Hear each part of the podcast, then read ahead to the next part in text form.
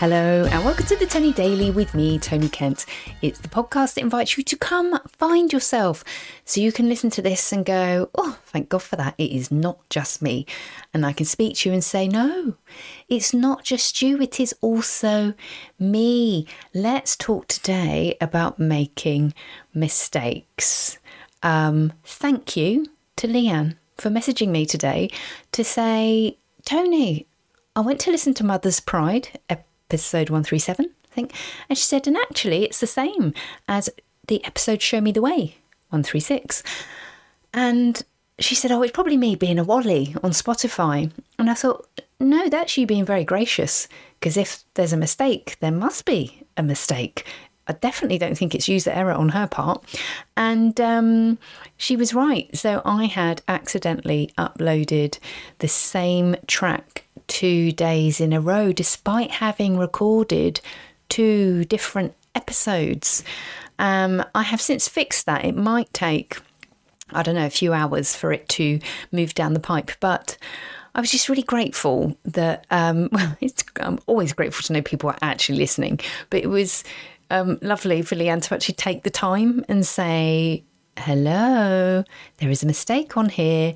And we all make mistakes. To err is human, isn't that right? Now, there are mistakes that we make which are purely accidental, like that one. There are also things we do that we know are a mistake and they could actually become an act of self sabotage. Um, and, and I'll give you an example of that. I've got such a painful spot on my left temple. Oh my God, I cannot tell. It's so painful. But did I leave it alone? No, I did not. I went at it last night and it hurts even more today. And it has left me with a lovely raised area on my temple. When will I ever learn? When will I ever learn? Um, and the topic of self sabotage and making mistakes um, came back up for me yesterday, um, aside from sabotaging my face, because I was listening to the Development by David podcast, in which it's the episode in which he speaks to Adam Lane Smith. So he's a retired psychotherapist who is now an attachment specialist. And attachment is something, attachment theory is something that I'm really interested in. And um, I'll put a link to David's episode in the show notes. Also, listen to Blindboy um, podcast.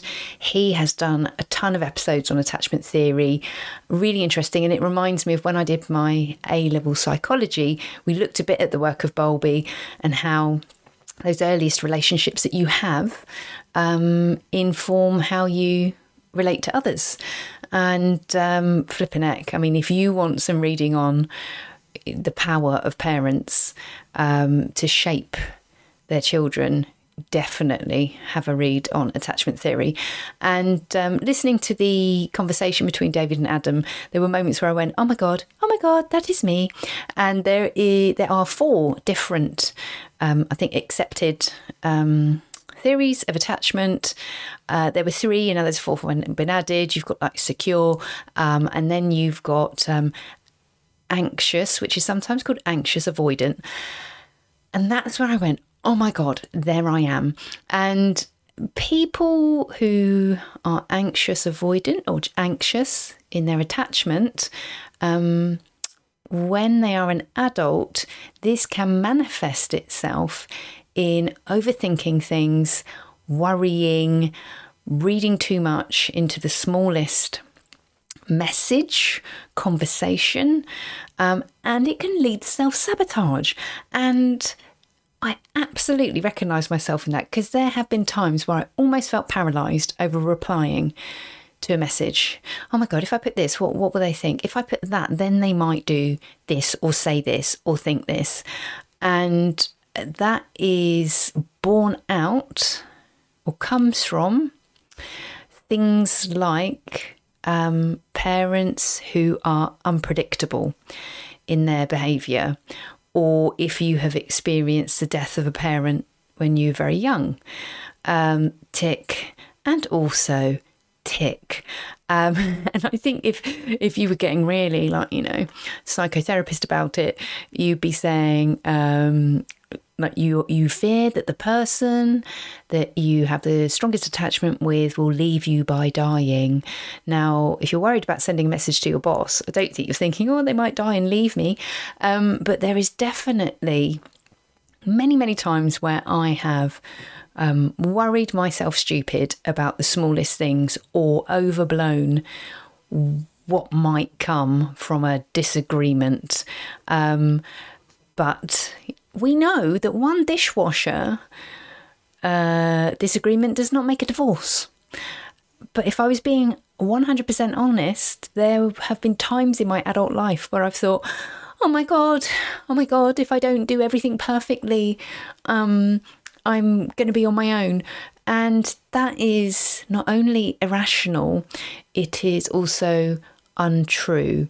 But it's in that kind of thinking that we can end up self sabotaging. So you become such a nightmare to live with that you do end up by yourself. But I've done a lot of work over the years to help me acknowledge when I'm getting into that place and kind of give myself a good talking to to know that you can just relax.